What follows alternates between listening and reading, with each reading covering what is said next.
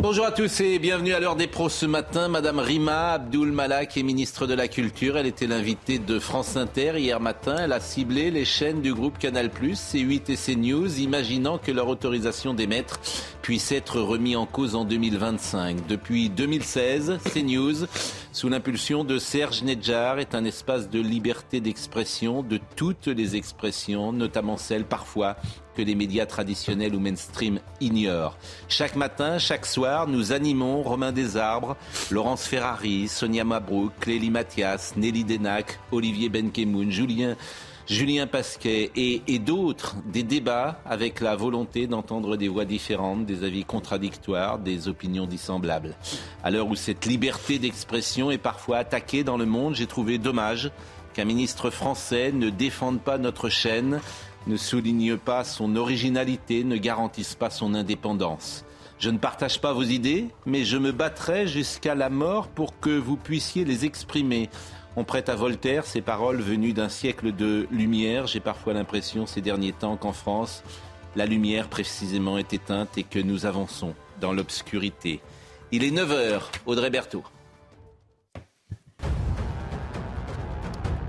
La réforme des retraites, Emmanuel Macron a appelé les syndicats à l'esprit de responsabilité. Il souhaite que les manifestations ne bloquent pas le pays. C'est ce qu'il a dit euh, cette nuit à Bruxelles à l'issue d'un sommet européen. Je souhaite d'abord que le travail puisse se poursuivre au Parlement. C'est ainsi que la démocratie doit fonctionner, a précisé Emmanuel Macron.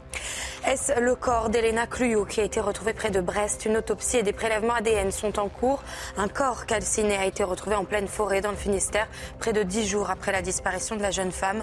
Le principal suspect est décédé hier matin après deux tentatives de suicide.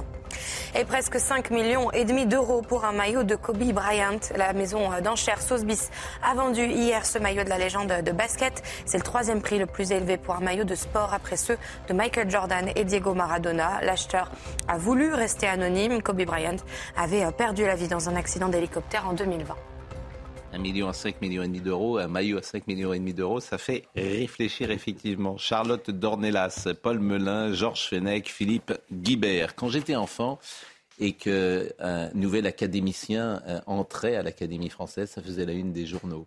On parlait que de ça, pas quoi, on parlait que de ça, on en parlait en tout cas. Quand Henri de Monterland est mort en 72, ça fait 20 euh, minutes. C'était Claude Brovelli qui présentait. Ça fait 20 minutes dans le journal de 20 heures. Aujourd'hui, euh, ça passe inaperçu. Mario Vargas Llosa est entré à l'Académie française hier. Il a une particularité, il n'a jamais écrit une ligne en français. Mais regardez ces images, parce que ça, c'est la France. La France et son ADN, euh, la littérature, l'esprit, les idées. Regardez ce qui s'est passé euh, hier à l'Académie française. c'est à la fois inutile, l'Académie, et c'est essentiel. C'est le cœur de ce que nous sommes, de notre histoire, de notre culture, de nos rites également. Alors, on peut se moquer peut-être de ces vieux messieurs et, vieilles dames parfois qui sont habillés tout de vert, mais il y a là quelque chose qui est essentiel à notre pays et que plus personne euh, ne souligne. C'est pour ça que j'ai voulu ce matin que nous parlions de l'Académie française et que nous entendions Mario Vargas Llosa parler, lui, l'auteur étranger de Madame Bovary. C'est donc à Paris que je suis devenu écrivain. Mais le plus important peut-être, c'est d'avoir découvert en France Gustave Flaubert, qui a été et sera toujours mon maître depuis que j'ai acheté un exemplaire de Madame Bovary le soir même de mon arrivée dans une librairie aujourd'hui disparue du quartier latin qui s'appelait La joie de lire. Sans Flaubert, je n'aurais jamais, jamais été l'écrivain que je suis, ni n'aurait écrit ce que j'ai écrit et de quelle manière. Euh, nous étions une patrie littéraire, une nation littéraire. Nous ne le sommes plus ou de moins en moins. Est-ce que ça change quelque chose dans notre rapport à nous-mêmes et au monde? Je pense. Et je pense que ça s'inscrit dans une forme d'oubli de ce que nous sommes et de là d'où nous venons, y compris dans les générations, la mienne, qui ont moins de 30 ans aujourd'hui. C'est dramatique d'ailleurs quand on y réfléchit parce que la France, dès qu'on parle de la France à l'étranger, c'est là qu'on ressent qui l'on est finalement, je trouve. Parce qu'on nous renvoie sans arrêt, et c'est formidable d'ailleurs, à nos grands auteurs, aux personnages historiques qui ont fait notre pays. Et la France, c'est une patrie d'écrivains et c'est reconnu comme tel par un certain nombre de pays du monde qui voient cette vieille patrie comme une forme d'éclaireur et voir que nous-mêmes, on a une, non pas une détestation de nous-mêmes, faut peut-être pas exagérer, mais en tout cas une forme d'oubli ou d'abandon de nos racines, de notre histoire ou de certaines valeurs. C'est ça parce que par exemple, les trois mousquetaires vont sortir ces prochains jours. Euh, c'est le patrimoine de, la littérature dit populaire de Dumas. Et on a appris ce matin qu'un conte de Monte Cristo avec Pierre Ninet euh, allait euh, être mis en chantier. Euh, donc c'est plus complexe que ça. Et on voit euh, que les grandes adaptations littéraires à la télévision marchent toujours oui, vrai. Euh, assez bien. Les illusions perdues cette année, l'année dernière, l'occurrence, a plutôt bien marché. C'est vrai. Donc les choses sont pas à travers là, c'est vrai, c'est vrai. bon, ça revient d'une certaine façon. La France littéraire. La France, c'est l'alliance d'une langue, d'une littérature et de l'État. C'est ça qui différencie la France d'autres pays latins, par exemple, dont on est assez proche finalement dans les mœurs, dans la, dans la façon de vivre. Et la France s'est construite sur une langue, sur une littérature prestigieuse et sur l'État, avec beaucoup d'écrivains qui se sont mêlés de politique. Et c'est ça qui est en train de partir, qui est en train de, de, de s'éloigner de nous. Et la culture littéraire, les humanités, qui étaient vraiment le prestige de la culture euh, encore dans notre génération, oui. euh, ne l'est plus aujourd'hui. Mais nos élites surtout sont incultes.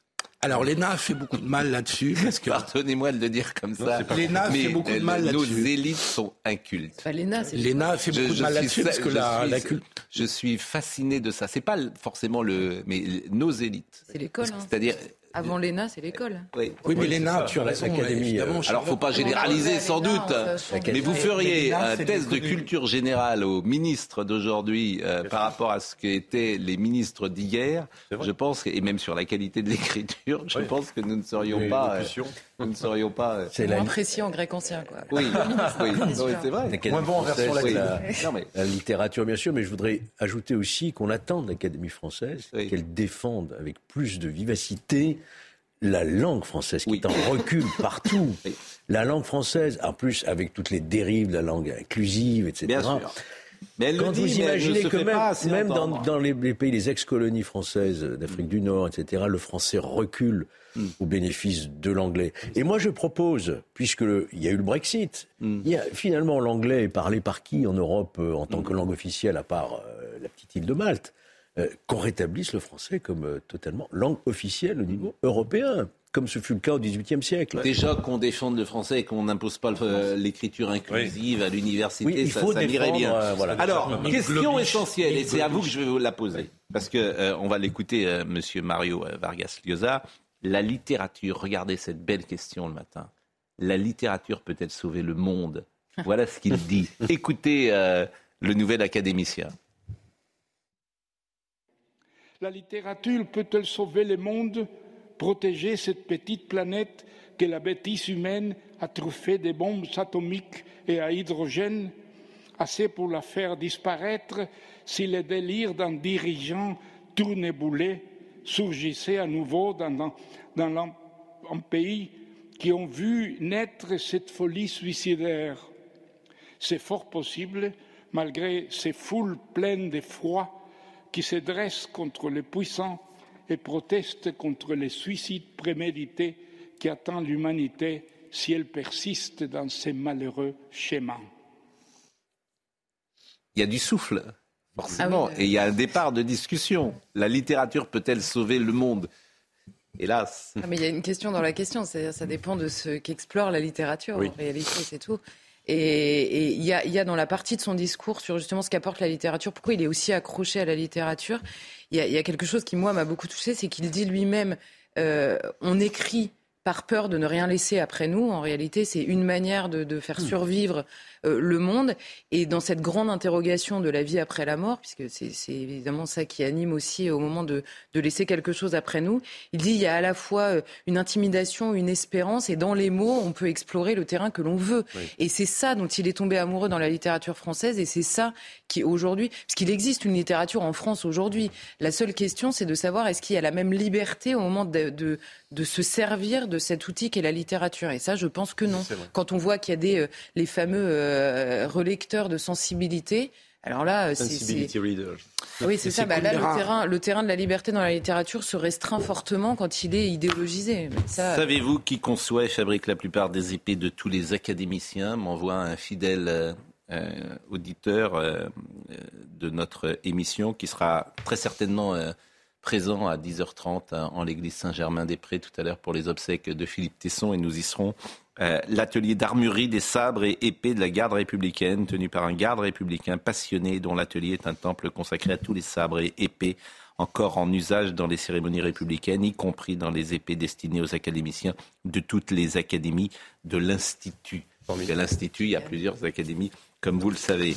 Euh, la littérature peut-être sauver le monde. Mais c'est Kundera qui disait une chose importante. C'est aussi un grand écrivain euh, étranger qui vit en France euh, Milan Kundera. Qui a écrit en France. Qu'on ne voit jamais. Qui a écrit en français. Euh, et qu'on ne voit jamais. alors que c'est un des plus grands, on attend qu'il ait le prix Nobel. Et il disait le roman, c'est l'exploration du possible mm. avec suspension du jugement moral. Et donc, c'est le contraire du sectarisme, la fiction, le roman, la littérature. Et c'est ça dont on a besoin. Alors en ce sens, ça peut sauver euh, beaucoup d'esprits qui sont extrêmement sectaires en ce moment. La littérature, c'est le contraire de la, bonne littérature, c'est le contraire du sectarisme. Peut-être que la ministre de la Culture pourrait euh, éventuellement gagner à lire un peu de roman en ce moment. Mais, mais, mais, en France, le débat était aussi Mais, mais peut-être avons-nous également des ministres de la Culture incultes? C'est très possible. Ça, ça, peut, peut non, arrêtez. Il y a, non, il y a eu pas, mal. Il y a sûrement quelques personnes de, qualité. Qui, par exemple Maurice Druon a été ministre de la Culture Je crois pas, non. Il n'a pas été ministre de la Culture Il me semble que Jacques Lang était loin de... Jacques Lang a fait des choses. Jacques Lang a fait des choses. Mais c'était pas un écrivain, je veux dire. Non, il y avait Françoise Nissen qui euh, connaissait, grande éditrice de Actes Sud, qui a été ministre de la Culture, mais elle était meilleure éditrice sans doute que euh, femme politique. Sans doute. Elle a assez peu de temps au gouvernement, Madame Nissen.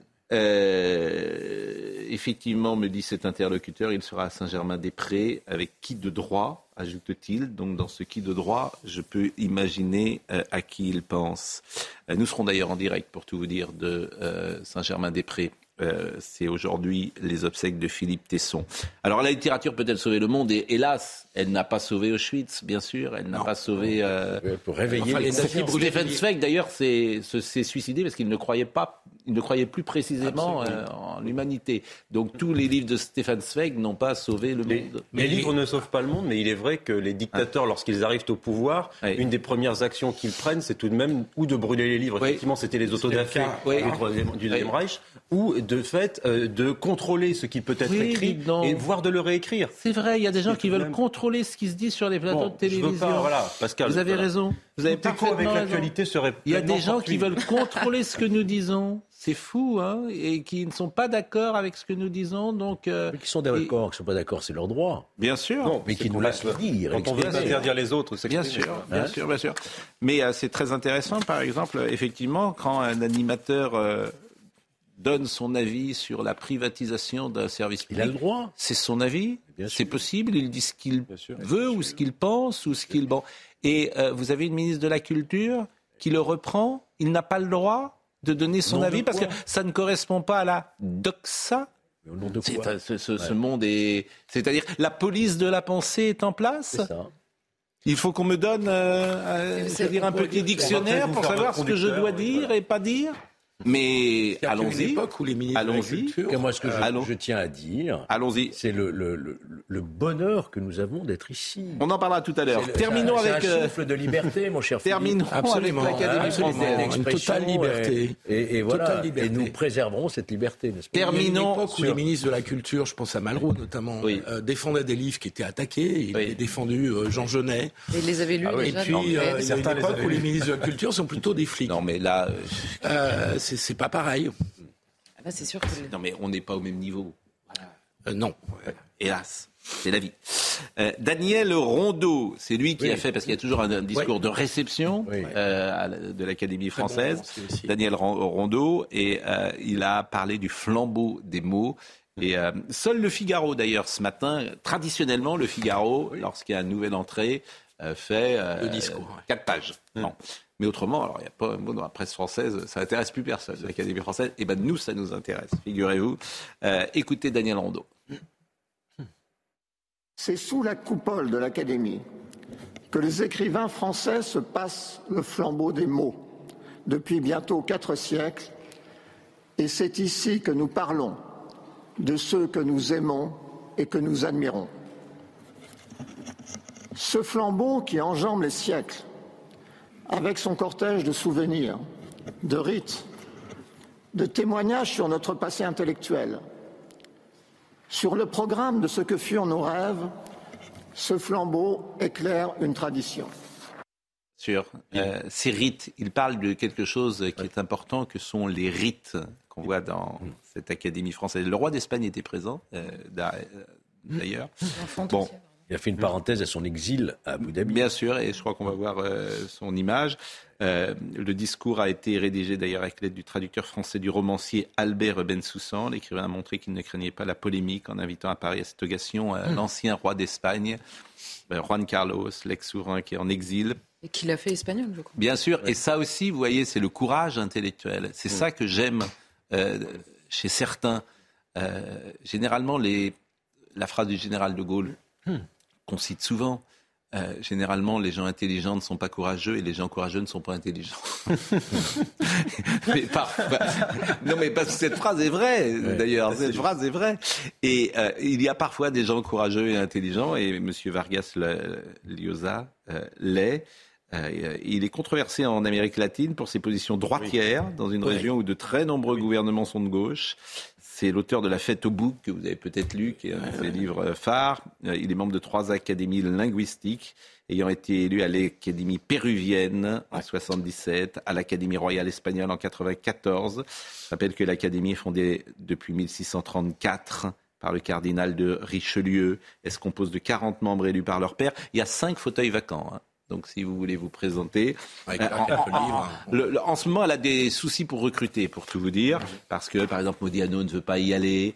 Euh, je pense Il y a toute une tradition d'écrivains qui ne veulent pas aller à l'Académie euh, française. Le fils d'Hélène Carrère d'Anco, je crois que... Emmanuel Carrère. Emmanuel Carrère, il ne souhaite pas y aller. À un moment, on a parlé de Lucchini, mais je ne sais pas s'il a envie non plus. Euh, donc, euh, Welbeck n'a pas envie d'y aller? Comment? Welbeck, je ne suis pas sûr qu'il ait envie d'y aller. Philippe Tesson, qu'on enterre aujourd'hui, aurait eu toute sa place. Je suis même étonné qu'il n'y soit pas. C'est Jean-Marie Roire, d'ailleurs, tout à l'heure, qui euh, parlera, qui fera son éloge ah. funèbre à Saint-Germain-des-Prés. Qui a dirigé le Figaro littéraire, vous vous souvenez? Euh, Jean-Marie Roy. Oui. Bien sûr. Là, à l'époque, il y aurait eu quatre pages. Mais je l'ai appelé ce matin, Jean-Marie Roy. Il m'a dit euh, Je suis euh, dévasté parce que c'était son meilleur ami, Philippe Tesson. Et il ne pouvait pas venir avec nous et c'est lui qui prononcera l'éloge funèbre. Bon, voilà ce que nous pouvions dire sur Vive l'Académie française. Vous voyez ce que nous pouvions dire sur cet événement. Et nous allons écouter euh, euh, et, maintenant Madame Abdoul Malak, qui était donc présente hier à, France Inter. On en a parlé hier, vous le savez.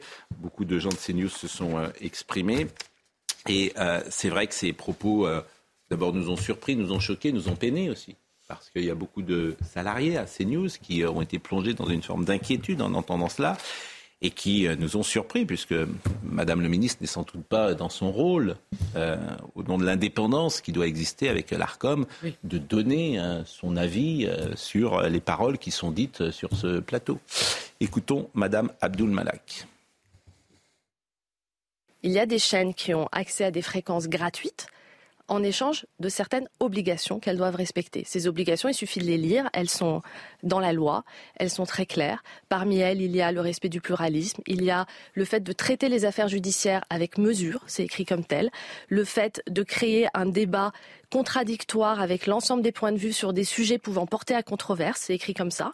Donc, c'est le rôle de l'ARCOM ensuite, au moment de faire le bilan de ces obligations, de vérifier qu'elles ont bien été respectées pour pouvoir ensuite euh, évaluer si la reconduction de cette fréquence euh, est, justifiée ou pas. Il y a bien des obligations à respecter et c'est mon rôle de le rappeler. C8 et CNews pourraient perdre leur fréquence?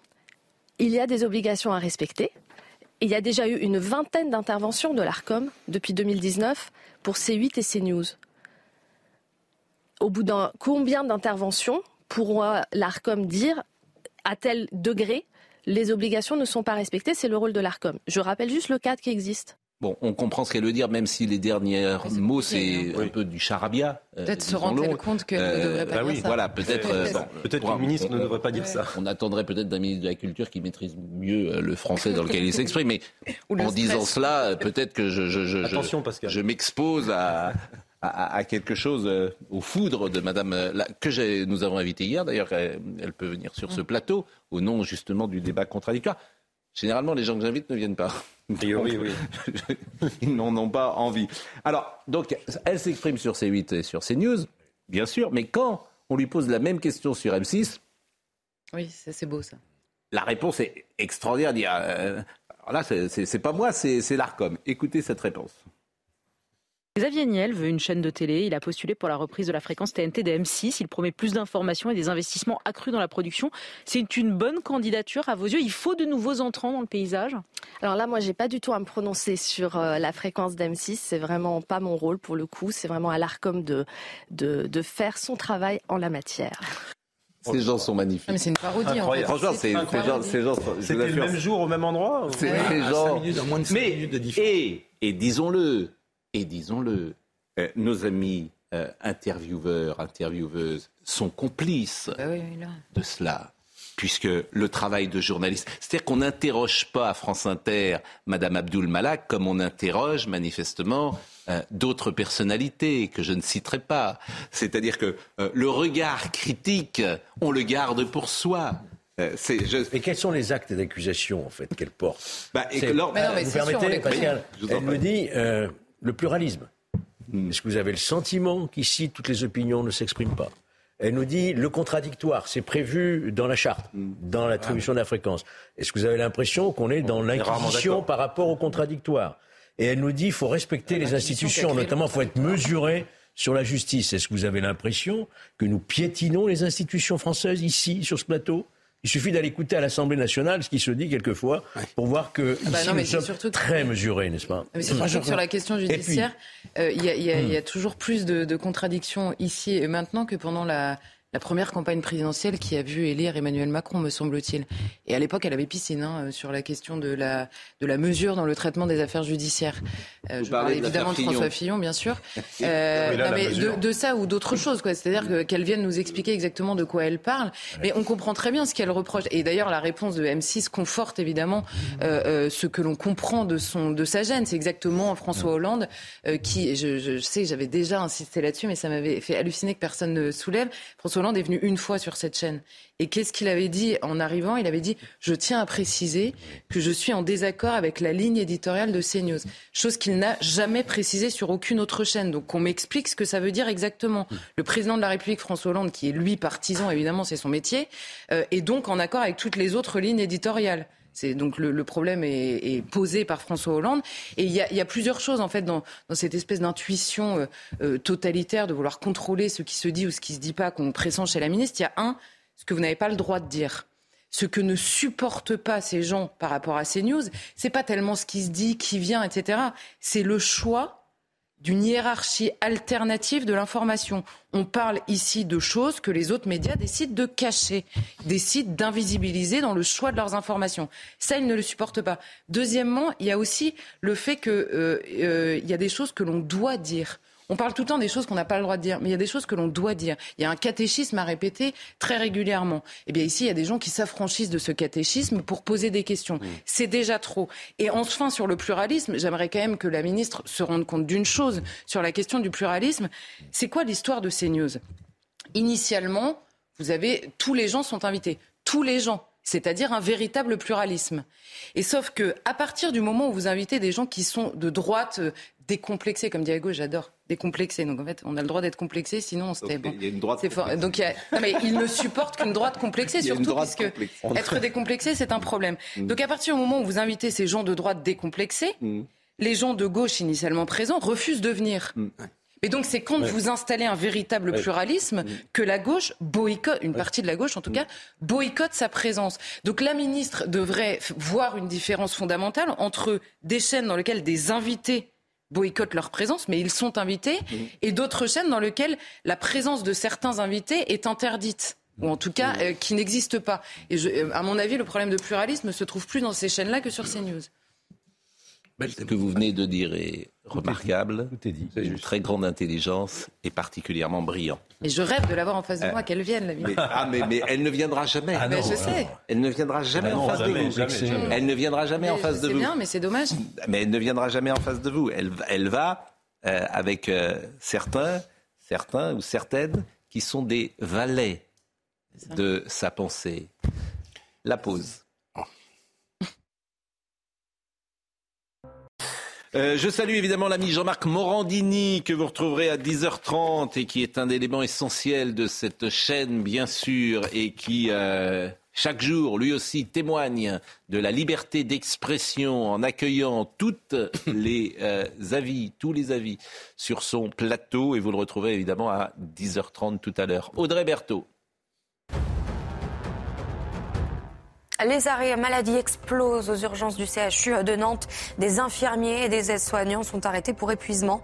Ils dénoncent des conditions de travail difficiles et la maltraitance des patients. À l'automne dernier, la CGT avait déjà alerté le procureur sur la situation des urgences au CHU de Nantes.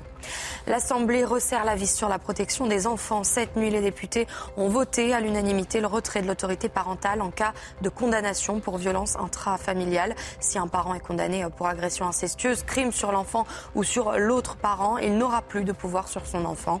Le texte doit à présent passer au Sénat. Enfin, le bilan s'alourdit euh, d'heure en heure. Plus de 21 700 personnes ont perdu la vie dans les séismes qui ont touché la Turquie et la Syrie. L'espoir de trouver, de trouver encore des survivants s'éloigne de plus en plus. Un premier convoi d'aide de six camions a pu entrer hier dans les zones rebelles du nord-ouest de la Syrie. On termine sur le dossier Rima Abdul Malak. Euh, Canal Plus hier a écrit un communiqué. Nous avons été euh, profondément choqués par les propos tenus par Madame la ministre de la Culture. Est-il écrit? Près de cinq minutes de son intervention étaient consacrées à la critique de notre groupe. Euh, le communiqué rappelle l'inquiétude, évidemment, que ça l'a généré parmi les salariés. Et effectivement, euh, le groupe Canal Plus euh, est-il écrit également est fier du travail que réalise quotidiennement l'ensemble des collaborateurs de C8 et de CNews. Je tiens à dire également que dans un domaine qui intéresse Madame euh, la ministre, qui est le cinéma, le groupe Canal Plus est un des acteurs essentiels du cinéma et contribue à sa qualité et à son rayonnement dans le monde. Et puis, il faut rappeler également que Canal Plus est aujourd'hui une société qui marche, qui ce qui n'était pas le cas il y a encore euh, quelques années, en tout cas qui, qui euh, n'est plus en déficit comme euh, la société pouvait l'être avant. Et ça aussi, c'est le travail de ceux qui dirigent cette chaîne d'avoir remis Canal Plus au sommet. C'est important de dire tout cela parce que Madame la ministre a aussi attaqué une société qui marche bien et une société qui est en situation de prospérité. Donc c'est intéressant, si j'ose dire. Est-ce qu'on peut politiser un peu le propos? Politiser si vous voulez. D'abord, vous pouvez faire ce que vous voulez, je tiens à le dire. je tiens à dire qu'avant que vous rentriez sur ce plateau, je, ne pratique pas la police de la pensée, vous savez, ça, ce n'est pas mon genre. J'invite, je le dis, mais tous ceux qui nous écoutent, politiques, ils peuvent venir. Monsieur Mélenchon, qui était là hier, qui est sorti, qui était là hier sur euh, nos amis de BFM, qui a ah quitté le plateau d'ailleurs, en insultant un journaliste, quasiment en insultant un journaliste. Sans que, bah, alors personne ne s'en émeut dans la presse euh, ce matin. Madame, euh, voilà, ça c'est absolument formidable d'ailleurs. Mais bon, peu importe. Le macronisme s'est défini comme le grand défenseur des démocraties libérales mm. contre les populismes, contre mm. les illibéraux, en prenant Orban comme contre-modèle. Et dans leur pratique, on va revenir sur les gilets jaunes avec l'usage de la police à ce moment-là, mais là, dans la pratique et dans le discours de cette ministre, elle pervertit complètement le discours dont elle est porteuse. Parce que je ne sais pas si vous imaginez, imaginez que Marine Le Pen ait gagné l'élection présidentielle et que son ou sa ministre de la Culture vienne faire une déclaration comme ça en disant, je sais pas, en visant par exemple des, chaînes ou des radios de service public, en disant c'est ce qu'elle a dit Mais la moitié de, des journalistes seraient, ou les trois quarts, la gauche a tous les droits, vous le savez. La, pervertit le discours dont elle est porteuse. La, gauche a tous les droits, vous le savez. C'est même pas la gauche, là, parce que le macronisme, c'est pas la gauche. Mais, mais, l'espace ah bah, médiatique... c'est clairement le sectarisme. Moi, j'ai beaucoup, j'ai beaucoup d'amis par de, de gauche, justement. De gauche bah, Beaucoup.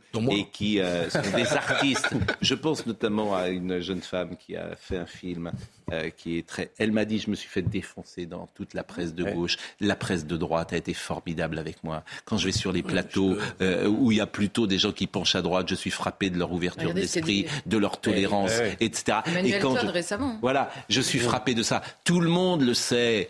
On est, en fait, c'est Tartuffe.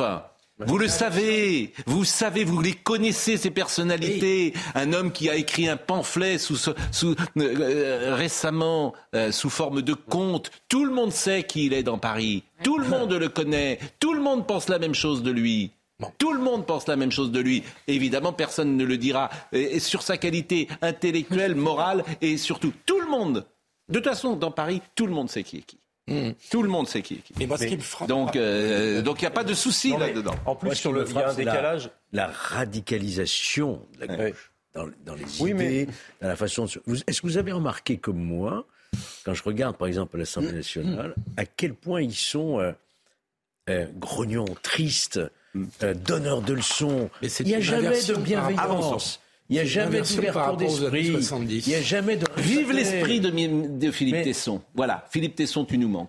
Voilà. Et il sera enterré tout à l'heure. Voilà l'esprit français. Non, j'avais fini ma phrase, mais vous avez raison de rappeler Philippe Tesson. Exactement, c'est cet esprit-là. D'une liberté Bien sûr, liberté. Et d'un courage. Là, s'il y en a un qui était courageux, c'était bien. Et d'une drôlerie liberté. Voilà. Liberté. D'un mot sur, hmm. la, sur la gauche et sur le fait qu'effectivement aujourd'hui la gauche euh, a cette aversion pour une forme de liberté d'esprit et d'opinion et surtout la gauche, l'élite de gauche. Parce que si vous voulez, je crois que le peuple de gauche n'est pas comme ça. Et très franchement, euh, j'étais en manifestation il n'y a pas très longtemps sur les retraites. Plein de gens sont venus me voir et m'ont dit mais on regarde l'heure des pros, on vous regarde chez Monsieur Pro, on aime bien cette émission. mais je vous promets, mais des dizaines de gens de gauche, de gauche, Pascal. Il n'y a pas de problème. J'aime bien le rappeler parce que quand on dit la gauche, on va s'imaginer qu'on s'attaque aux électeurs de gauche ou aux sympathisants. Il faut parler de l'élite de gauche, de l'intelligentsia, de la gauche Saint-Germain-des-Prés, qui a gagné sur la gauche populaire, rurale ou patriote. Et ça, c'est terrible. Qui manque dans le débat, aujourd'hui. Le wokisme, le wokisme. Et ce qui, le pire, je vous disais, je, pensais à cet homme dont, dont, je pensais tout à l'heure, Tartuffe. La tartufferie. C'est ça, la tartufferie, la médiocrité. mais, mais personne n'est dupe. Hein. Oui, c'est ça, euh, franchement, sur celui, personne, oui, mais le tout le monde sait sa médiocrité. Mm. Tout le monde sait ça. Mais la gauche est devenue la défenseur de, de l'ordre établi. Allez, c'est l'inversion par Allez, rapport je, Pas de nom. Pas de nom. Je vous dirai après. Pas de nom. Pas de nom. Je voudrais le répéter. Au non, pas de nom. pas de nom. Euh, L'Ukraine. Est-ce qu'on va livrer des avions de chasse? Emmanuel Macron s'est exprimé. Écoutons-le. Hmm il est essentiel que les alliés privilégient les matériels qui sont les plus utiles par rapport à l'effet final recherché par les troupes ukrainiennes et les plus rapides. Dans aucun cas, des avions de chasse ne peuvent être livrés dans les semaines qui viennent, parce qu'il y a des délais de formation, de livraison et formation incompressible pour des avions qui ne sont pas connus euh, des pilotes euh, ukrainiens. Et donc, je ne l'exclus absolument pas, mais ça ne correspond pas aujourd'hui aux besoins. Donc ça c'est clair, pas d'avion, puisque pas de pilote. Ça ne correspond pas aujourd'hui aux besoins. Oui, mais de toute façon, c'est pratiquement, si tu envoies un avion de, sans pilote, ça ne sert pas à grand-chose. Il faut des mois pour le former. Donc tout ça, c'est de la com. Monsieur Zelensky, hier, reçu euh, au Parlement européen, euh, nous avons besoin d'armes.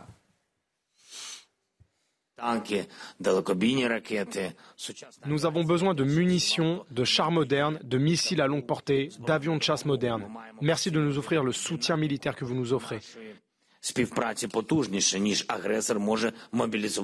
Merci d'en faire davantage. Nous devons aller plus vite que notre agresseur car il est en train de se mobiliser davantage. Bon, euh, ça, on peut euh, effectivement être euh, d'accord avec M. Zelensky. Mais, Et c'est la, la question, c'est juste non mais jusqu'où veut-on aller? Mais ça, c'est une question morale qui vous regarde. Quels sont aujourd'hui les objectifs de guerre de, part et d'autre? Oui. Moi, je veux bien, j'attends toujours qu'il y ait un débat hein, au Parlement français pour mm. savoir où on va. Mm. Que ce ne soit pas uniquement la décision d'un seul homme. Mm. Euh, moi, je suis perdu aujourd'hui. Quelle doit être notre attitude dans un conflit dont on ne voit pas l'issue? On ne voit pas l'Ukraine reculer, on ne voit pas la Russie reculer, et on voit des milliers de morts. Où va-t-on? Non, mais quand vous dites euh, vous êtes perdu, euh, vous ne devriez pas l'être. Et je suis perdu. Parce que euh, c'est une question de principe. Donc vous devriez, sur les principes, vous n'êtes pas perdu. Pour le principe, c'est la recherche de la paix c'est pas d'augmenter le niveau euh, de militarisation des uns et des autres. Personne ne vous dira qu'il recherche la guerre. L'affaire, c'est que tout le monde recherche soi-disant la paix. Sauf que certains font leur la maxime civis pacem parabellum et donc préparent la guerre euh, et de cette façon-là. Moi, j'aimerais entendre Zelensky nous dire quelle est sa position aujourd'hui sur le Donbass. Voilà. Oui, c'est ça. Quelle est sa position sur le Donbass Sur la aussi. Sur les accords de Minsk. Qu'est-ce qu'il en pense aujourd'hui Que veut-il il, veut, il veut libérer l'intégralité de son territoire, y compris la Crimée. Telle qu'elle était en 2014. C'est pas le fait de donnez-moi des avions, mais pourquoi faire Pour aller jusqu'où mais le problème, c'est pour faire la paix. Ne, ne, feignez pas de ne pas savoir. On le sait. Je ne sais pas. Ah, non, le problème, c'est pour faire la paix, il faudrait aussi que les deux belligérants, et Zelensky d'un côté, Poutine de l'autre, aient envie de s'asseoir à une table. Or, c'est absolument pas le cas. C'est absolument pas le cas, ni du côté de Zelensky, mais à la limite, c'est lui l'agressé, euh, ni du côté de Poutine. Et c'est ça le problème. Parce que moi, j'aimerais bien que la France mm. ou d'autres pays porte une proposition de négociation. parce que, voilà, mais, Mais, non, mais les Chinois l'ont fait. Monsieur Modi en Inde. Pour l'instant, on n'entend parler que d'armement, d'armement, d'armement. Mais, oui, mais pour avoir une négociation de paix, il faut que les belligérants. Moi, j'attendais Zelensky qui vienne nous dire au Parlement européen, à Bruxelles et à Londres quels sont ces buts de guerre aujourd'hui Est-ce que c'est libérer totalement l'Ukraine, en revenir aux frontières Écoutez ce que dit M. Zelensky, et ça hmm. c'est intéressant aussi, c'est euh, nous vous défendons. Ah oui. c'est ça la question aussi, Un discours devant le Parlement euh.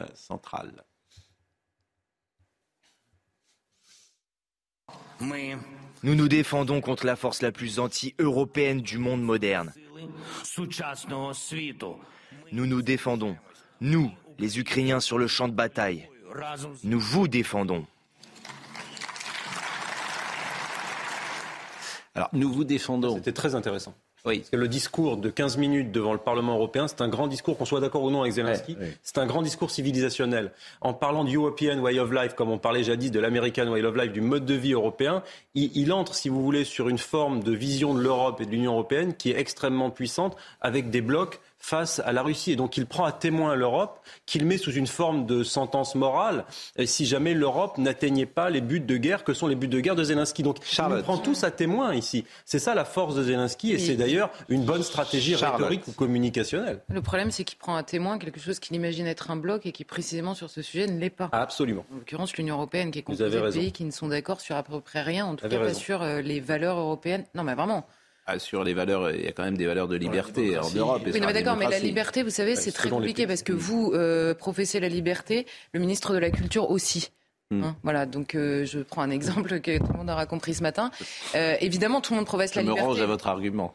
Non, non, mais la, la question dans, les faits, euh, il y a, y a, y a sur à peu près tous les sujets, il y a une bataille politique au sein de l'Union européenne. Et culturelle, regardez même politiquement. évidemment. Il y a une, ce qu'on a une réalité qui est incontournable. Chez M. Orban, ah etc. La réalité qui est incontournable, c'est la géographie. Que vous vouliez non, l'Ukraine, c'est la frontière avec la Russie. Est-ce que l'OTAN doit aller jusque-là Charlotte, il y a une dimension. Euh... Dernier mot sur ce sujet. Oui, mais euh, Charlotte, il y a quand même un clivage avec la Russie sur le type de régime politique. Il y a plein de différences, tu as raison, entre les pays de l'Union européenne. Mais enfin, la Russie, c'est autre chose. Bah, on ne pas du côté de la dictature. Hmm. Et, et, donc, il y a plein de différences entre nos démocraties. On a plein de désaccords, ça c'est vrai. Mais il y a quand même un clivage fondamental avec la Russie de Poutine, qui est un régime dictatoriale. Oui, mais vous écoutez certaines personnes au sein de l'Union européenne, ils parlent de la Hongrie comme de la Russie, en tout cas avant cette guerre. Oui. mais la Hongrie, c'est pas la Russie. Ou de la Pologne. La Hongrie, c'est pas la Russie. Non, moi, je suis d'accord. On peut avoir des désaccords avec Orban après. Non, mais il y, a des désaccords, il y a des désaccords et des accusations qui sont extrêmement fortes au sein de l'Union européenne. Quand on parle de démocratie illibérale pour parler d'un certain nombre de pays de l'Union européenne avec lesquels on partage des sièges au Parlement européen, dans le même mm. Parlement, avec lesquels on a le même hymne, ça pose quand mm. même question. Euh, André Vanini qui nous écoute et m'envoie ce petit texto. Pour mon ami Fenech, dit-il, Les choses sont simples. Il y a une dictature et une démocratie. Et la dictature a agressé la démocratie violant le droit international, alors que la dictature se retire. Après, on pourra discuter. Oui, bien sûr, mais elle a l'arme nucléaire. Je suis entièrement d'accord avec ce que dit euh, mon ami André Valigny, que je salue. Mais Pardon Cher maître. très bien connu. On a été à la commission d'outre ensemble et tout, nous ah, connaissons très bien. Euh, je non, mais euh, je suis d'accord. Je, je trouve votre position de dire je suis perdu. Non. Je suis perdu parce qu'on ne sait plus quels sont les buts de guerre des uns et, des autres. voilà. Oui, très bien, mais vous feignez, feignez, vous feignez. Bon, euh, Emmanuel Macron veut retirer la Légion d'honneur à Vladimir Poutine. J'allais dire ça, vraiment, il doit trembler.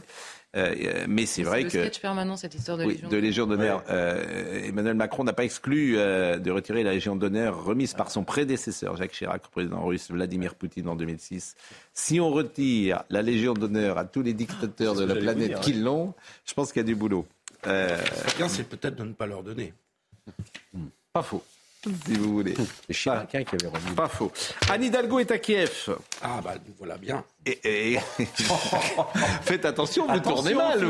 Ah oui, c'est quand même la créature. Euh, elle, a été, inventée par qui, Anne Hidalgo, que je sache? C'était un accord entre Bertrand, Delanoë, et Martine Est-ce qu'elle a amené des prototypes de vélo à Paris euh, auprès de M. C'est quand même, euh, voilà, les, Anne Hidalgo. Alors, elle ne veut pas d'athlète russe, c'est son nouveau mantra. Aux Jeux Olympiques. aux Jeux Olympiques. C'est c'est à la fois dérisoire, et, mais elle le dit tous les jours, donc on peut le réécouter aujourd'hui puisqu'elle l'a dit hier. Je veux le dire très solennellement. Les citoyens européens, les citoyens français, les citoyens parisiens seront à vos côtés jusqu'à la victoire. Tant que les Russes continueront à vous bombarder, à cibler vos populations civiles, vos infrastructures, à mener cette guerre, tant que des soldats russes occuperont votre territoire, je ne veux pas que des athlètes russes participent aux épreuves sportives de Paris. Euh, pardonnez-moi Pascal, mais sur les Jeux Olympiques, c'est exactement le même débat que sur la Légion d'honneur. Il y a un certain nombre de pays qui participent aux Jeux Olympiques, pour ne pas les citer, l'Arabie Saoudite, la Corée du Nord, Cuba, l'Iran, euh, un certain nombre d'autres pays, la Syrie la Chine, quand on pense à ce qui se passe avec les Ouïghours. Et là, on va parler de la Russie. Par conséquent, ça voudrait dire qu'aux Jeux Olympiques ne doivent concourir que les grandes démocraties observatrices des droits de l'homme. Bah, il va falloir euh, faire une sacrée épuration au sein des Jeux Olympiques. L'idée olympique, c'était ça. 205 des pays. Hein. L'idée olympique, c'est ça. Déjà, c'est la paix et la concorde par-delà les régimes. Non, mais ce que je trouve surtout, pardonnez-moi, c'est de la com pure. C'est ça qui me fatigue. C'est ça qui me C'est de la com pure et dure. On est à deux ans. C'est de la posture. Oui, mais le résultat, que la communication et l'imposture, il faut les déconstruire. Oui. Prendre un mot qui les affectionne particulièrement. Non, mais c'est vrai, il faut expliquer pourquoi c'est ridicule. Et donc, en effet, euh, il y a d'abord la question où il y a des pays où on ne se pose pas la question alors que le régime est insupportable. Et la deuxième chose, c'est qu'on prétend critiquer les régimes pour le bien des peuples. Peuples dans lesquels on trouve par exemple des athlètes qui n'ont pas le droit de concourir en raison de ce que font leurs dirigeants. C'est le comité olympique qui va décider. Oui, c'est pas, la mairie de Paris qui décide. je vous dis, je suis, je suis, CIO qui décide. Je suis là de ce type de politique. Je trouve, euh, voilà. C'est de la posture gratuite, sans aucune, sans Jean-Luc Mélenchon, euh, Jean-Luc Mélenchon hier, il s'est fâché. J'ai quitté le plateau. Alors, et alors, il, parce que il n'aime pas qu'on lui pose des questions. C'est pour ça qu'il vient pas sur ce plateau. Il n'aime pas qu'on lui pose des questions. Donc, euh, il va. Euh, alors, mais euh, il a été. Il a, lui posé des questions. Il était très avec le journaliste. Mais oui, qui, alors c'est toujours délicat pour notre confrère. Est-ce qu'il a réagi comme il faut réagir? Oui, puisqu'il est resté courtois et il n'a pas, n'a pas comment dire, cédé un, un pouce là-dessus. Et puis il a montrer le document surtout. Alors pour euh, vous le recontextualiser, on est à la fin de l'émission. Euh, et euh, BFM, en l'occurrence Maxime Svitek, va proposer euh, à l'Assemblée nationale et va interroger, ce qui est bien le moins du monde quand même, Jean-Luc Mélenchon pour savoir comment il a vécu cette scène. Il a été hué, euh, Adrien Quatennens, on voit les images d'ailleurs, je pense, à l'Assemblée nationale. Ça n'a pas été simple pour lui. Et comme il y avait eu quelques prises de position de Jean-Luc Mélenchon, le journaliste fait son job en lui disant qu'est-ce que vous en avez pensé? Là-dessus, Monsieur Mélenchon parle dans une diatribe. Vous êtes sadique, vous, vous avez du plaisir à, passer Monsieur, euh, euh, comment dire, Monsieur Quatennens. Je rappelle quand même que c'est l'homme qui gifle, l'homme qui frappe, l'homme qui tabasse peut-être. Euh, en tout cas, qui, a frappé euh, sa femme. Oui, bah, oui, bah, giflé, c'est frappé, c'est tabassé. Je veux bien qu'on ait des mots.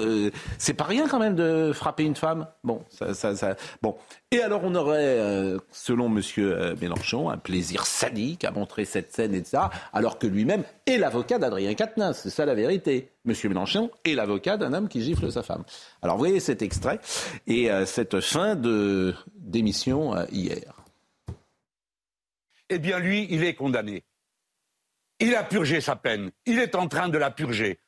Maintenant, ça suffit. Foutez-lui la paix. Lâchez-nous. Laissez-nous faire de la politique. Arrêtez de venir sans arrêt pour voir s'il n'y a pas moyen que deux insoumis s'engueulent entre eux. Le groupe insoumis a pris une décision. Lui, pas moi, je n'y étais pas. Ils ont pris cette décision. Elle s'applique. Le mouvement insoumis, en quatre jours, à la demande d'Adrien Quatennens, a cessé d'être le coordinateur. Qu'est-ce que vous voulez de plus? Il a donné une gifle, il l'a reconnu. Vous savez ce que vous êtes en train d'inventer? Autrefois, on disait faut avouer, à demi pardonner. Maintenant, faut avouer, jamais pardonner. Vous voyez, la raison voudrait que j'en parle moins fort, moins violemment, que je ne laisse pas apparaître mes sentiments. Mais je ne peux faire autrement que de le dire. Je suis révolté contre le traitement. Qu'est-ce que vous attendez? De le tuer? Qu'il en ait marre, qu'il n'en puisse plus Vous avez vu la tête qu'il fait là? Et il tient bon. Mais ça vous suffit pas, vous passez ça bien en longueur, hein, en espérant qu'on se bouffe entre nous. Ce que vous faites est moralement répugnant. Alors je vous reconnais tel que vous êtes. Pour faire du buzz, vous êtes prêt à n'importe quoi. Non, monsieur. Et la scène que nous venons de vivre, je suppose, sera le moment clé d'une émission que je croyais consacrée aux retraites.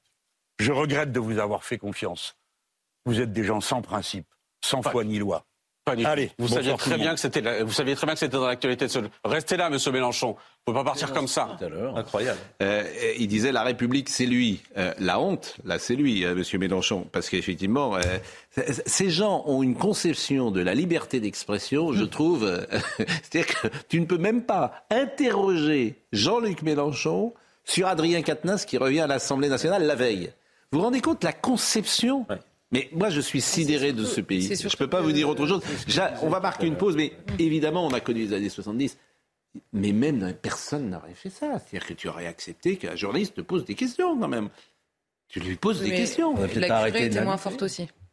Les la, deux n'existaient pas. La pause, et on va recevoir euh, le dictionnaire amoureux du, mauvais goût. Ah. Nicolas Destiendorf. Parce que, alors ça, le goût, c'est le truc qui est le moins bien partagé du monde exemple, là, votre veste, c'est pas oh. Franchement, franchement, écoutez, c'est pas possible ça. Oh, qu'est-ce qu'elle a ma veste Je blague. La pause là tout de suite. J'ai beaucoup de compliments sur ma veste. Nicolas Destienne d'Orve, dictionnaire amoureux du mauvais goût. Je vois que vous avez, avec notre ami euh, ah. Philippe Guibert, vous êtes quasiment du même orchestre, sauf que euh, vous, vous avez plus souvent euh, passé votre veste à la machine à laver, manifestement, ah, qui est plus framboise écrasée que la sienne, qui est prune. Mais, hein, non, mais, mais, mais, alors dictionnaire euh, amoureux du mauvais goût, donc on va en parler tout à l'heure. Euh, Audrey Berthaud est là euh, à, à, 10h. Audrey qui est toujours, elle, une princesse du bon goût. Bien sûr, du, du, du bon goût. Mais qu'est-ce que le bon goût, le mauvais goût? Ça, c'est évidemment. c'est une large question. mais pour le moment, vous nous rappelez les titres. La consommation de gaz en France a baissé de 6,2% en 2022 comparé à 2021. L'effort de sobriété des ménages et les prix élevés ont conduit à cette réduction de la consommation selon euh, GTR Gaz. En tenant compte d'un effet climat avec un automne et un hiver très doux, la baisse est encore plus notable et s'élève à 9,3%. Lors de sa niche parlementaire hier, le Parti socialiste a fait voter une proposition de loi sur la nationalisation d'EDF. Il a été adopté à 205 voix contre 1, un seul vote contre, car les députés Renaissance minoritaires ont décidé de quitter l'hémicycle, accusant l'article sur le bouclier tarifaire de contourner la Constitution et de ne pas avoir de lien juridique avec la nationalisation d'EDF. Enfin, Rihanna fera son grand retour sur scène dimanche. Ce sera sur la scène du Super Bowl. La chanteuse devenue maman en mai dernier n'a pas sorti d'album depuis 2006 après sept ans d'absence. C'est donc elle qui fera le show à la mi-temps euh, du championnat. Un challenge pour euh, Rihanna. Le Super Bowl, c'est l'un des événements le plus regardés à la télévision américaine. Audrey, justement, gardons cette image, revoyons-la, puisque là, on est au cœur euh, du, bon goût, moi je trouve, personnellement. Je veux dire, Nicolas euh, euh Destienne d'Orve, euh, est-ce que Rihanna incarne, selon vous, le bon goût, le, regardez comme ça, c'est chic, le bon goût le mauvais goût? Euh, à ce niveau-là. Je pense qu'on est au-delà. Là, il y a une sorte de paragoût, de, de supragoût. Euh, là, ça, sort de la syntaxe, je pense. non, mais je, c'est le goût d'aujourd'hui, peut-être. Non, non, c'est un monde à part. Personne s'habille comme ça dans la vraie vie. Ah, ah je suis pas sûr que tout le monde, que personne ne s'habille ah comme ça dans la vraie vie. On peut parler de s'habiller, je sais pas, parce que ça, ça, fait un petit peu. Là. Euh, on sera tout à l'heure, et on y est déjà d'ailleurs en direct de Saint-Germain-des-Prés, parce que je voulais vraiment qu'on rende hommage à Philippe Tesson, dont les obsèques sont célébrées, dans cette église Saint-Germain-des-Prés, où avaient été célébrées également euh, les obsèques euh, de Jean-Paul Belmondo, qui est au cœur de Saint-Germain-des-Prés, et ça symbolise bien euh, ce qu'est Philippe Tesson. bien sûr, on verra des personnalités présentes. je ne sais pas, par exemple, si Madame Macron sera là tout à l'heure. Euh, pour honorer celui qui incarne, à mes yeux en tout cas, euh, la liberté, l'intelligence, la culture, la, dérision, l'humour. C'est toute une époque, euh, Philippe Tesson. C'est quelqu'un quand on était enfant qu'on écoutait, qui effectivement pouvait nous faire rêver par l'étendue de son talent dans tous les domaines, oratoire, mais aussi dans l'écriture. Lui, alors justement, lui, c'est le bon goût. Je trouve que c'est la classe, c'est le chic, c'est le. je veux dire, vous lui mettez un petit, un, petit pull euh, en cachemire, un, petit foulard, et, c'est l'élégance française. C'est l'élégance, c'est la culture, c'est le savoir, c'est la mémoire. La mémoire. Le mauvais goût, c'est l'amnésie générale. Les gens oublient ce qui s'est passé avant, et on, on oublie l'histoire, on oublie le, passé, on oublie la nuance dans le vocabulaire, et donc on arrive dans un monde de premier degré permanent, où donc, voilà, on est écrasé contre ce, cette absence de goût qui, qui est, le, voilà, qui est cette, période figée où on ne peut plus rire de, rire de rien, il n'y a plus de hmm. légèreté, il n'y a plus de désinvolture. désinvolture. La désinvolture, ce très joli, important. Ce joli mot de désinvolture, la désinvolture, la légèreté. Oui, qu'incarne par exemple Jacques Dutronc. C'est très séduisant d'ailleurs, la mmh. désinvolture, ce côté je me fous de tout, ce dandisme. Oui, alors que c'est quelque chose de beaucoup plus profond, justement. C'est l'esprit 19e, l'esprit dilettante à la Stendhal, où effectivement on, affecte de, prendre les choses à la légère, alors qu'au contraire, c'est très très très précis, c'est très sincère. Alors, pour qu'on comprenne votre livre, parce que moi je me suis interrogé, toutes les entrées oui toutes les entrées sont, par exemple, de. C'est parce que ce sont des gens de mauvais goût.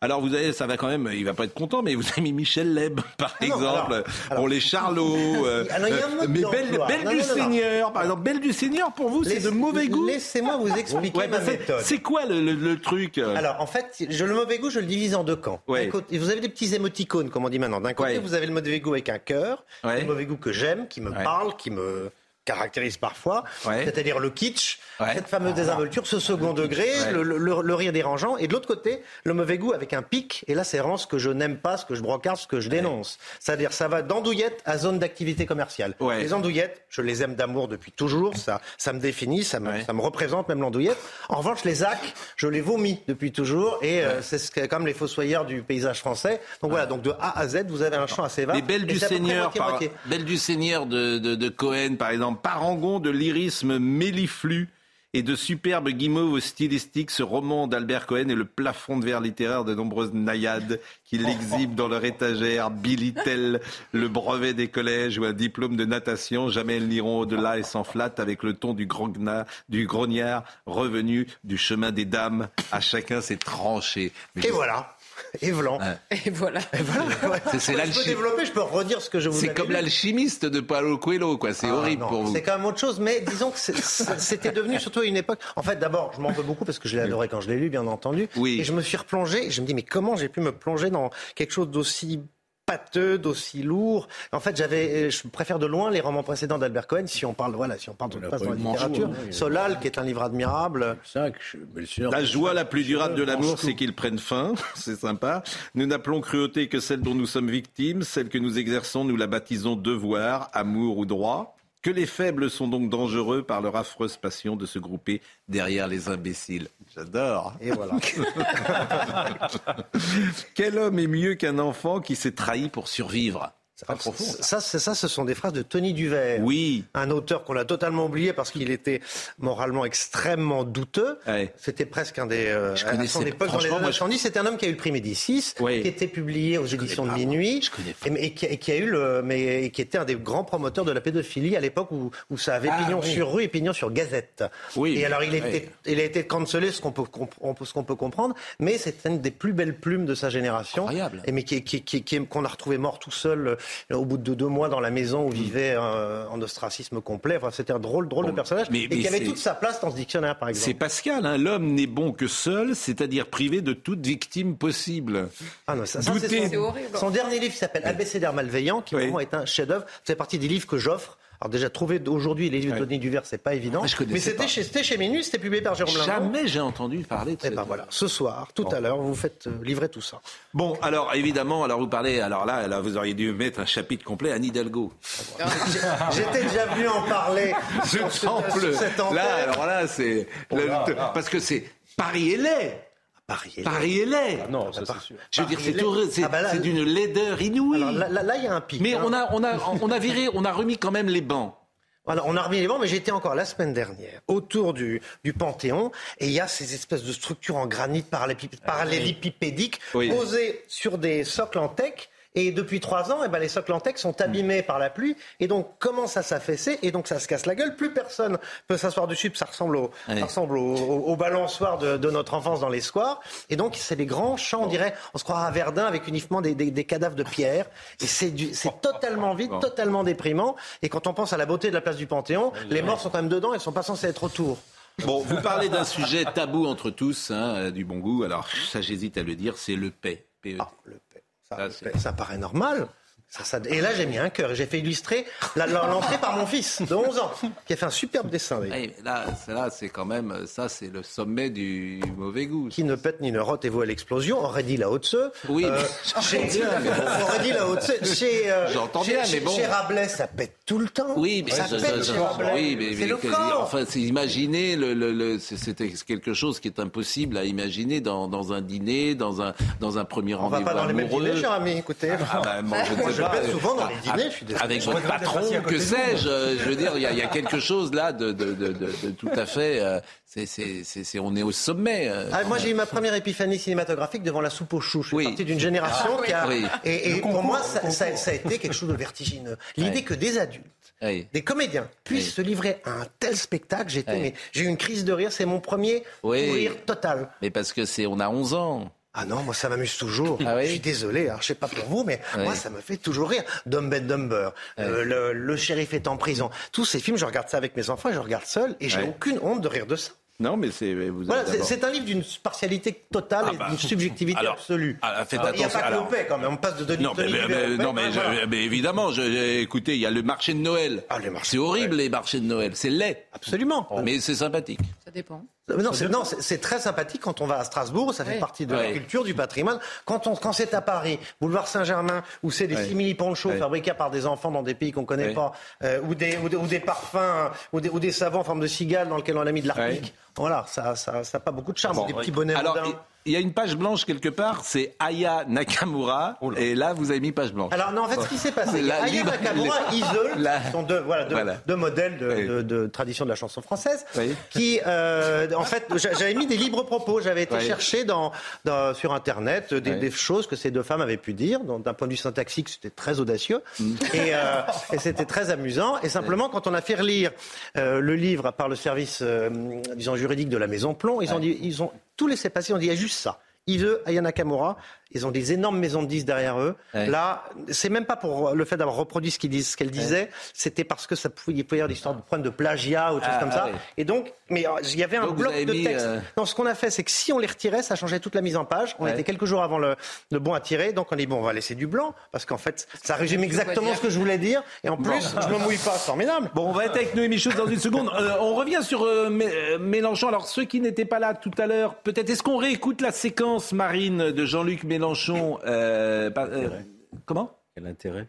Quel intérêt? Bon, bah d'accord, alors on la réécoute pas. Mais non, mais ça, montre, je trouve, l'état de la société aujourd'hui. On en a parlé déjà. On en a parlé. Bon, bah d'accord. Alors, euh, voilà, terminé. Bon, les retraites. Parlons des retraites avant d'aller avec Noémie Schulz. Emmanuel Macron sur les blocages. Écoutons ce qu'a dit le président de la République. Parce que, alors, il est de bon goût ou de mauvais goût, euh, Emmanuel Macron, selon vous? Attention à ce que vous dites. Hein. non, mais il n'y a pas d'histoire de goût. Il y a quelque chose de très, très. Voilà, ça, sort. Il y a quelque chose de très, très. Il y a, non, ça, sort du goût et du pas goût. Il y a quelque chose de. c'est neutre. C'est pas le. Neutre. Ça, ça, manque. Enfin, pour moi, il n'y a pas de ça, ça, sort du domaine du bon goût, du mauvais goût. Ça, ça pas de goût. Ça, n'évoque pas grand-chose. Il y a peut-être quelque chose d'un petit peu insipide. C'est un petit côté, euh, un petit côté verre d'eau plate, je sais pas. Mais alors, je fais pas du tout de politique dans mon livre parce que ça sort euh, totalement de mon domaine de compétences. écoutons ce qu'il dit sur les blocages, parce que euh, les blocages du pays qui sont annoncés, notamment pour le début du mois de mars. Il y a ensuite des manifestations et, des mouvements de grève qui continueront de s'organiser dans un cadre qui est prévu par la Constitution. Et je sais pouvoir compter sur l'esprit de responsabilité de leurs organisateurs pour que la contestation et euh, les désaccords puissent s'exprimer, mais dans le, calme, le respect des biens et des personnes, et avec une volonté de ne pas bloquer euh, la vie du reste du pays faire des allers-retours parce que euh, avec l'église, avec l'église Saint-Germain-des-Prés, puisque notre ami Jérôme Béglé est présent d'ailleurs, je ne sais pas si on voit les images, il me dit que Brigitte Macron est, est, présente. Euh, Brigitte, voilà, euh, notre ami Jérôme est là. Euh, et vous avez également vu euh, Jack Lang, Claire Chazal, Roselyne Bachelot, Jean-Marc Dumontet, Jacques Toubon, Jean-Michel Ribes, Bernard Murat, Laurent Geoffrin, qui sont déjà là. C'est pour ça d'ailleurs que Laurent n'est pas là ce matin. bonjour Jérôme, église de Saint-Germain-des-Prés. C'est une figure euh, du Paris intellectuel, culturel, littéraire et qui, symbole, qui symbolise la liberté euh, qui, euh, qui sera honorée dans quelques instants, célébrée. Philippe Tesson était à la confluence de quatre univers, ce qui est très rare de nos jours, du théâtre, du journalisme, de la politique et de la littérature. Et donc comme il est, il est mort à un mois pile de ses 95 ans, évidemment, il y a plusieurs générations qui vont venir ici à l'église Saint-Germain-des-Prés. Brigitte Macron, effectivement, est attendue. Euh, la messe, la cérémonie commencera à 10h30. Je peux vous dire que c'est Florian Zeller, le dramaturge, écrivain et, et, scénariste, euh, réalisateur, qui fera l'oraison funèbre. Euh, et effectivement, l'église, qui est quand même une des plus grandes églises de Paris, sera largement pleine tout à l'heure. Il y a des, euh, dire des spectateurs du public qui est là euh, aujourd'hui. Oui, parce que Philippe Tesson, c'était une figure très attachante. Euh, aussi bien pour les gens qui aimaient les débats la télévision, qui s'intéressaient à la politique. Figurez-vous qu'il est l'un des derniers à avoir interrogé le général de Gaulle. Il avait d'ailleurs fait son seul livre sur, publié. C'était un livre pamphlet terrible contre le général de Gaulle. Euh, il c'était un antigoliste euh, de la première heure, notamment au moment de l'affaire d'Algérie. Ce qu'il avait plus ou moins fait se rapprocher de, Mitterrand, ce qu'on sait peu, c'est qu'avant son élection en 1981, il était assez proche de François Mitterrand, qui l'avait même convaincu d'acheter une maison dans le Morvan maison qu'il a vendue ensuite. Et après, il a été un des opposants, au travers ses journaux, notamment le quotidien de Paris, euh, fervent et terrible de François Mitterrand. Euh, pour après se ranger dans une droite qu'on pourrait qualifier de plus classique. Donc c'est un parcours intellectuel intéressant, qui n'est pas borné, euh, qui, était en, qui était en évolution permanente. Philippe Tesson, c'est quelqu'un qui euh, était prêt à, je veux dire, s'enthousiasmer facilement. Il aimait la nouveauté, il aimait les jeunes, il aimait ce qui pouvait respirer le parfum de la liberté. Et quelqu'un comme ça, dans le monde d'aujourd'hui, je pense qu'il n'y en a plus beaucoup. Ben, merci beaucoup euh, Jérôme Béglé. Puis euh, nous restons sur place effectivement pour euh, voir ces personnalités, qui arriveront dans un instant. les retraites, avant d'être avec Noémie Chou, un sujet sur le durcissement du conflit avec Maëva Lamy. Après plusieurs journées de mobilisation, la question de durcir le mouvement se pose et divise la population. Malheureusement, euh, on va être obligé de passer par là, parce que le gouvernement ne réfléchit pas. Ce sera super pénible, mais je pense qu'il n'y a que ça qui marchera. Je trouve que c'est un peu, euh, un peu beaucoup. Le bruit court que les syndicats envisageraient de durcir la mobilisation à partir du 7 mars, avec un appel à une grève totale et reconductible.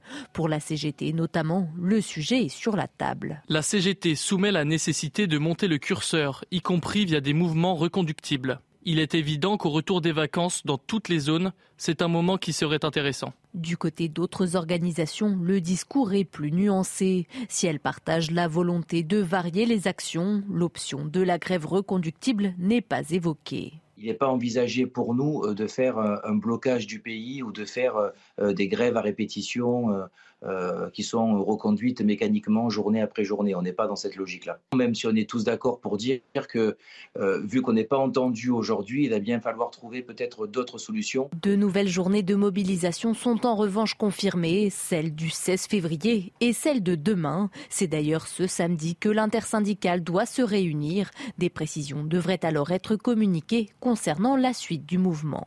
Bon, demain c'est la journée clé. Euh, je ne vous demande pas de réagir là-dessus parce que le durcissement, on n'en sait rien par définition. Euh, on va attendre, mais demain c'est la journée clé. Si effectivement il y a plus d'un million de personnes dans la rue demain, alors c'est la quatrième journée. C'est un test. ça sera un test. Euh, la rue Erlanger, vous savez qu'on suit tous les jours ce procès et Noémie Schulz est avec nous en direct du palais de justice. Noémie, un pompier qui était témoin sans doute de cet incendie, s'est exprimé euh, ce matin et je pense que ça a été un des moments euh, forts de ce procès.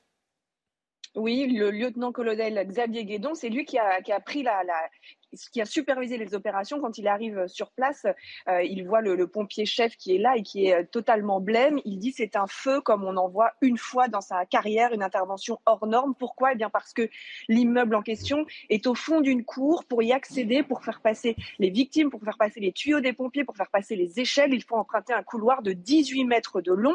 Les camions donc ne peuvent pas approcher de cet immeuble. Quand ils arrivent, il y a déjà énormément de fumée, de flammes, puisque c'est un immeuble des années 30 avec une cage d'escalier qui n'est pas encloisonnée, un, une gaine d'ascenseur qui est grillagée. Donc très rapidement, les pompiers ne peuvent pas emprunter les escaliers à l'intérieur pour sauver euh, les gens. Il s'est dit euh, qu'il allait perdre des hommes dans cette opération. Les pompiers, 312 pompiers sont intervenus. Ils ont réussi à sauver d'une mort certaine, c'est ce qu'il a dit, 64 euh, habitants de cet immeuble. Il dit quand on est arrivé, ça n'arrive jamais. Il y avait des personnes à toutes les fenêtres, des gens qui criaient, qui appelaient à l'aide, des pompiers qui ont dû escalader avec des échelles encordées. Ils ont dû escalader la façade de ce bâtiment. Il a réussi à ne perdre aucun pompier, mais il dit euh, pour, que c'est un échec pour lui d'avoir euh, laissé mourir euh, dix personnes. Et effectivement, il parle d'un immeuble comme d'un piège, d'une souricière et d'un incendie comme il n'en avait jamais vu de sa vie. Merci Noémie Schulz, merci. On est toujours avec Nicolas Destienne d'Or, dictionnaire amoureux du mauvais goût. Alors avant chaque entrée, il y a ou un pic ou, ou un cœur. Bon, que dites-vous, euh, Noémie Vous souhaitez rajouter quelque chose Bon. Euh, et alors, j'étais quand même très surpris parce que euh, vous avez mis. vous avez mis, je crois, je vérifie, mais je crois, un écrivain collabo, vous avez mis un cœur.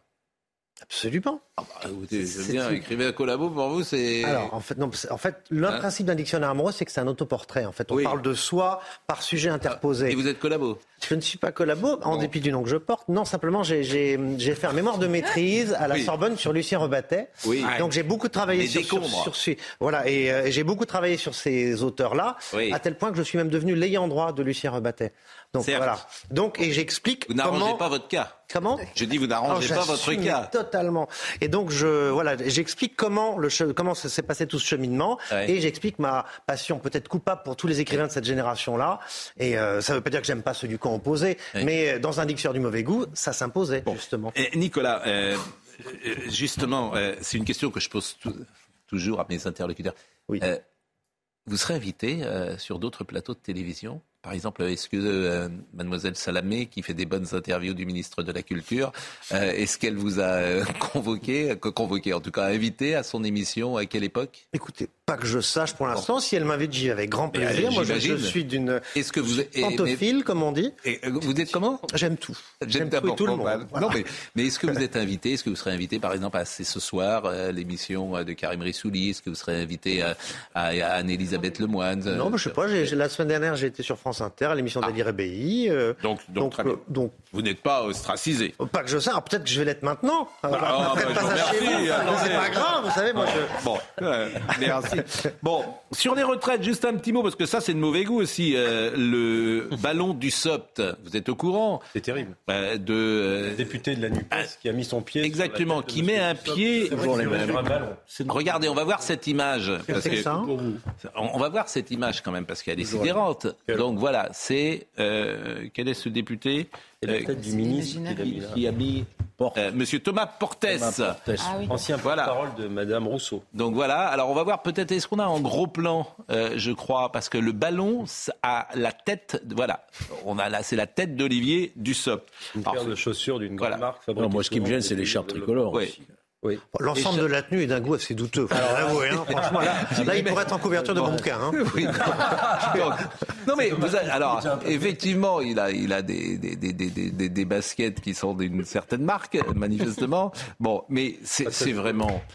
Je vous assure. Toujours les mêmes, Pascal, toujours les mêmes. Est-ce que j'ai le droit de. Ce sont toujours les mêmes. Je trouve que c'est minable. Il faudrait plus en parler. Je trouve plus en parler. C'est de mauvais goût. Non, c'est pas de mauvais goût, justement. C'est minable. C'est minable, c'est l'imaginaire. Voilà. Vous voulez qu'on écoute quelques députés qui ont réagi Écoutez, une petite euh, guirlande. Ça me conforte dans l'idée que sur euh, certains bancs à l'extrême gauche, euh, les adorateurs de 1793, de Robespierre, de la terreur, bah, ma foi, si on pouvait euh, ressortir euh, la guillotine, pourquoi pas?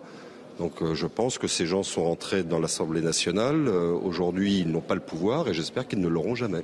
Moi, je conçois tout à fait qu'ils s'opposent à la réforme des retraites que nous portons, mais qui proposent des amendements, qui viennent les débattre, que nous les votions. C'est ça notre travail, c'est la façon de faire. Il faut se respecter, quel que soit le bord politique.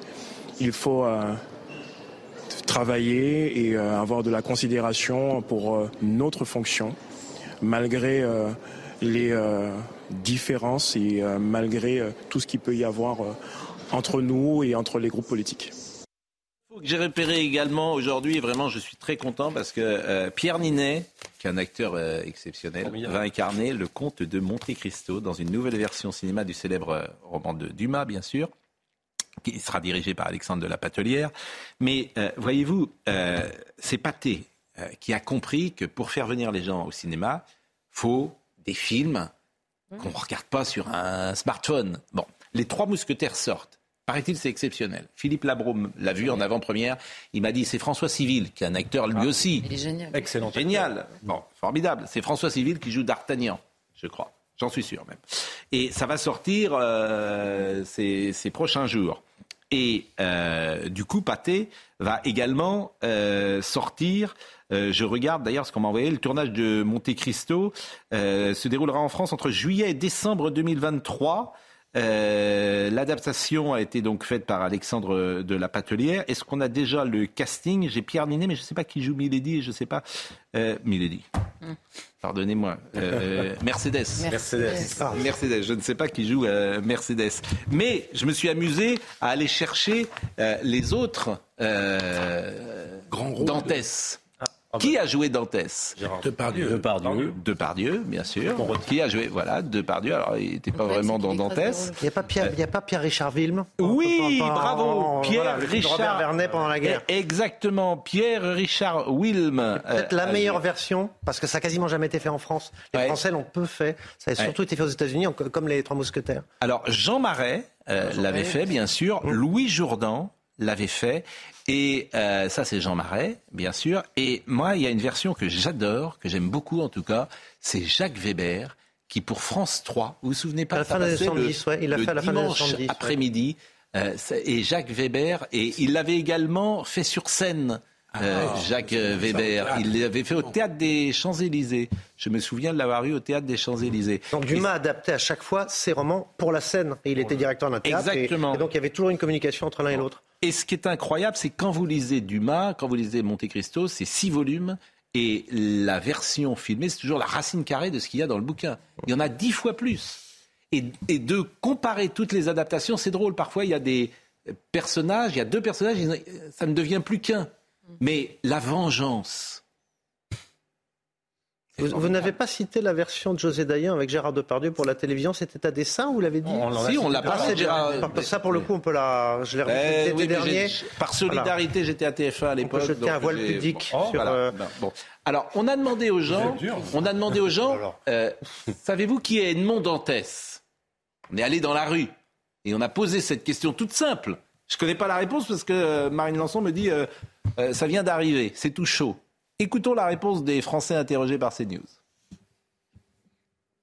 Pas du tout Non Et si je vous dis Alexandre Dumas, ça vous dit quelque chose Bah oui, c'est un écrivain. Voilà, et donc Edmond Dantès, ça vous aide pas à trouver Non. C'est le comte de Monte Cristo. Ah d'accord. Oui, c'est le héros de Monte Cristo. Non, pas du tout? Pas du tout. Oui. C'est qui? C'est un personnage de Monte Cristo. Voilà. Non, on n'est pas le nom. Non. Oui. C'est C'est qui? C'est un, c'est un personnage de, de c'est un personnage de euh, Alexandre Dumas. C'est intéressant parce que les plus jeunes Edmond Dantès Ah oui. euh, Bah ne oui. connaissent pas Sauf le forcément. dernier qui- Mais Le le dernier, dernier, Le mais dernier, globalement. c'est l'espoir.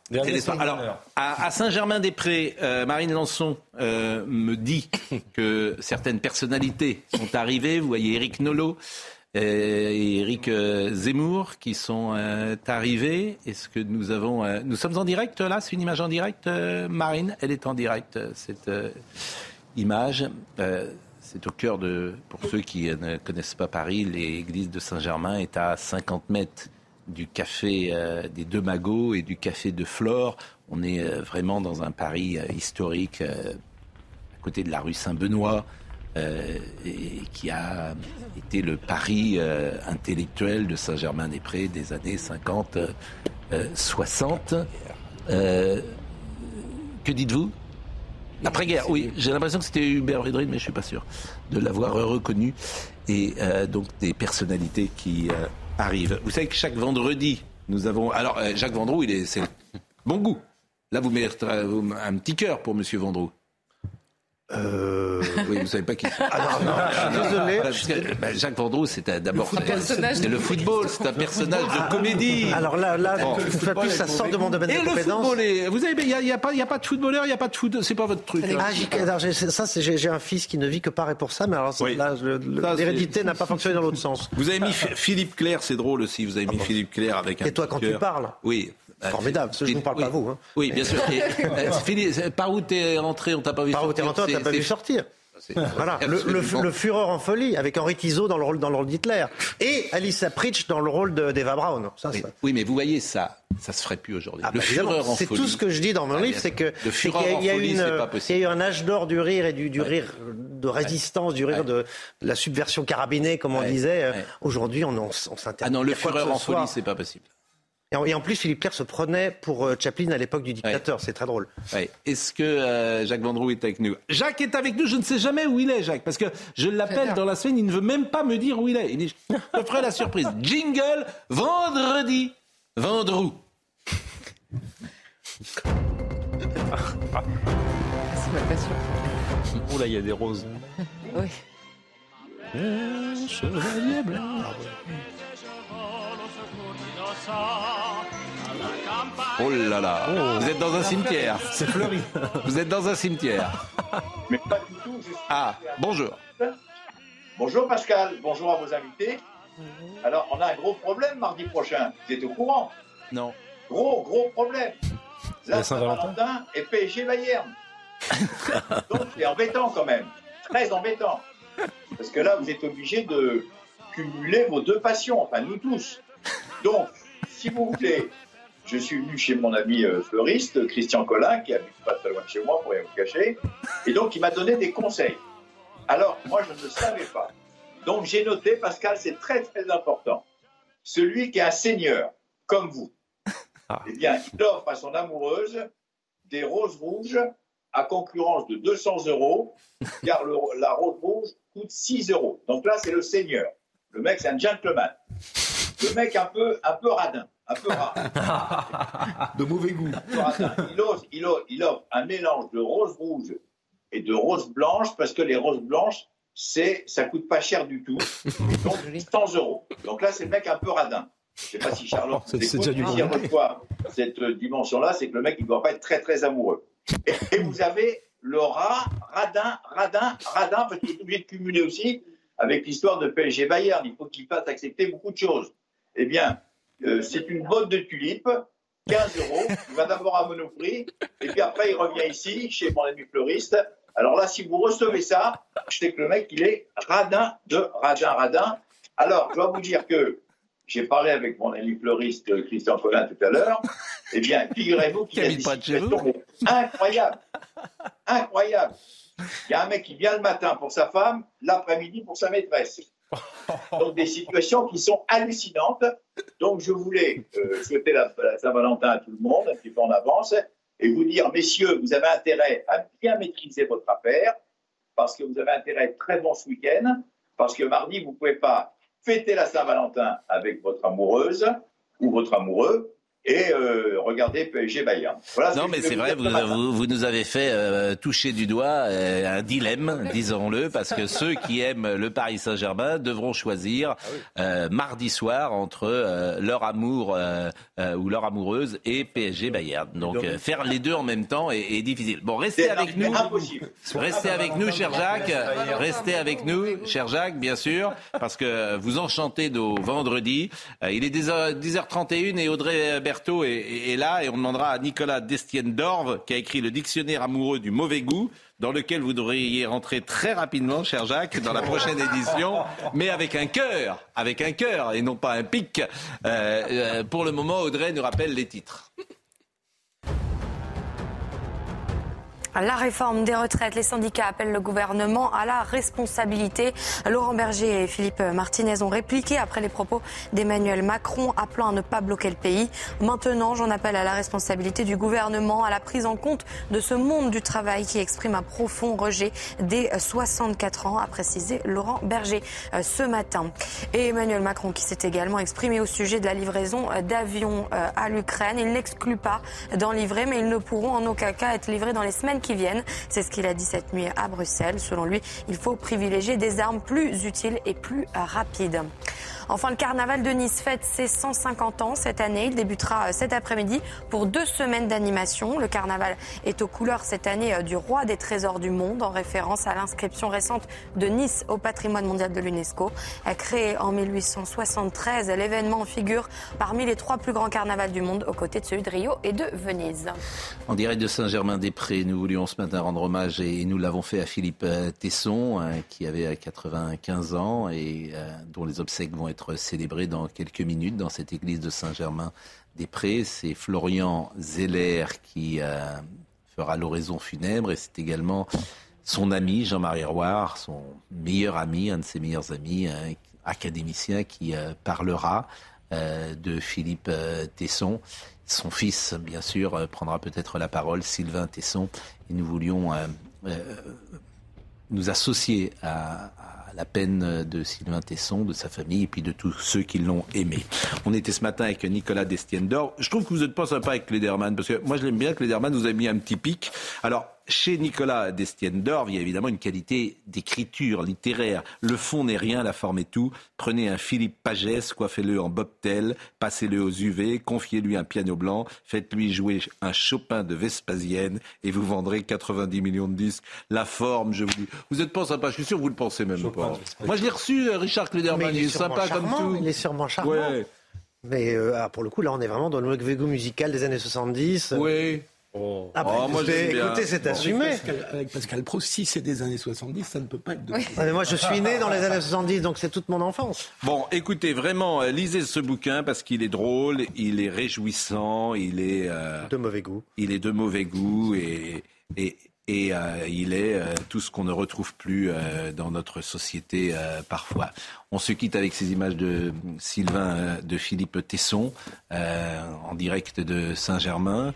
je voudrais remercier Marine Lançon qui était avec nous toute la semaine. Je voudrais bien sûr remercier Audrey Missiraka, Yannick qui était au son, David Tonnelier, Marine Lançon, Justine Cerquera, et puis associé Nicolas Nissim qui est au service euh, programmation, euh, Jacques Sanchez euh, qui également chaque matin vous appelle et, vous invite sur ce plateau toute l'équipe avec nous, Marine Carbalet qui est là, Magda bien sûr. je dois dire également que Brigitte, non pas Macron, mais Brigitte Millot, demain à 10h, docteur Millot, et ce sera euh, consacré aux migraines à 10h demain matin. Je ne sais pas si vous êtes migraineux ou pas. Bah, écoutez, euh, écoutez, écoutez Brigitte, parce que Brigitte, par écran, euh, vous guérira. Elle fait passer le mal de tête par écran. Et ça, c'est tout à fait formidable. Je vais regarder avec d'autant plus d'attention. merci vraiment à tous. C'est un plaisir d'être avec vous chaque matin. On peut retrouver vos vestes sur eBay après l'émission. Merci Jacques. Jacques, il est là. Merci les amis. Ami Jacques, bravo. vraiment bravo. C'est toujours un plaisir d'être avec vous chaque matin. Vous voulez que je vous raconte une toute petite